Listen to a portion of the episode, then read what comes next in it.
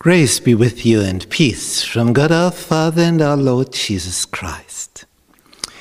We are going to study the theme Education. Lesson 7 Worship in Education. Summary We go back to our painting, our piece of art, Nebuchadnezzar's time, worshipping this idol. And then, if not, you're straight into the with fire. And what happened? Jesus came there, protected them. You could not even smell the smoke. So this was strange. And Nebuchadnezzar made a great experience with God. And he was deeply impressed and honored the God who can do such a thing. So he was he was full in favor of this God who, who can arrange something like that. Deeply impressed.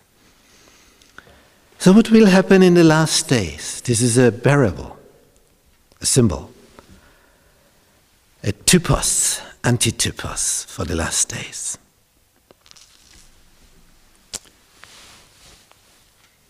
In the last days, we will have to decide worshipping God or not. God commands, remember the Sabbath day to keep it whole, keep it holy. And the papacy demands, keep the Sunday holy. Now what to do then?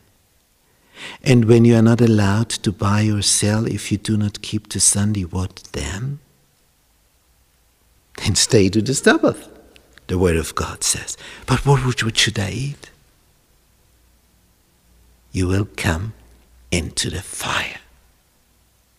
That's for sure. But in the fire, someone will be with you. So be not afraid. They will force you to celebrate Sunday and to work on Sabbath. But God commands stay to my command. Remember the Sabbath day to keep it holy.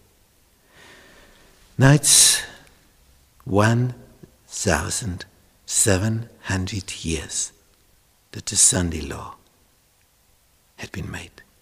For 1,700 years, the Sunday is celebrated. But the Sabbath is older. When did it start?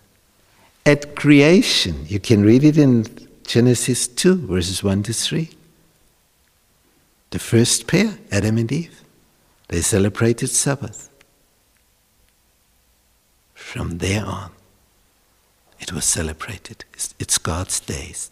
And Jesus said, when he talked about the future, about the destruction of Jerusalem, 40 years ahead of his time when he was on earth, he said, Pray that you have not to flee in winter or on Sabbath.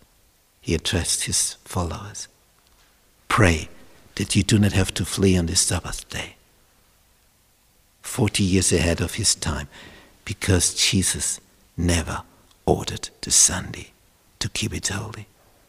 It's the false Sabbath introduced by the devil through the papacy. So in the end time, this will be the question either or, Sabbath or Sunday, where will you be found? On God's side or on your enemy's side?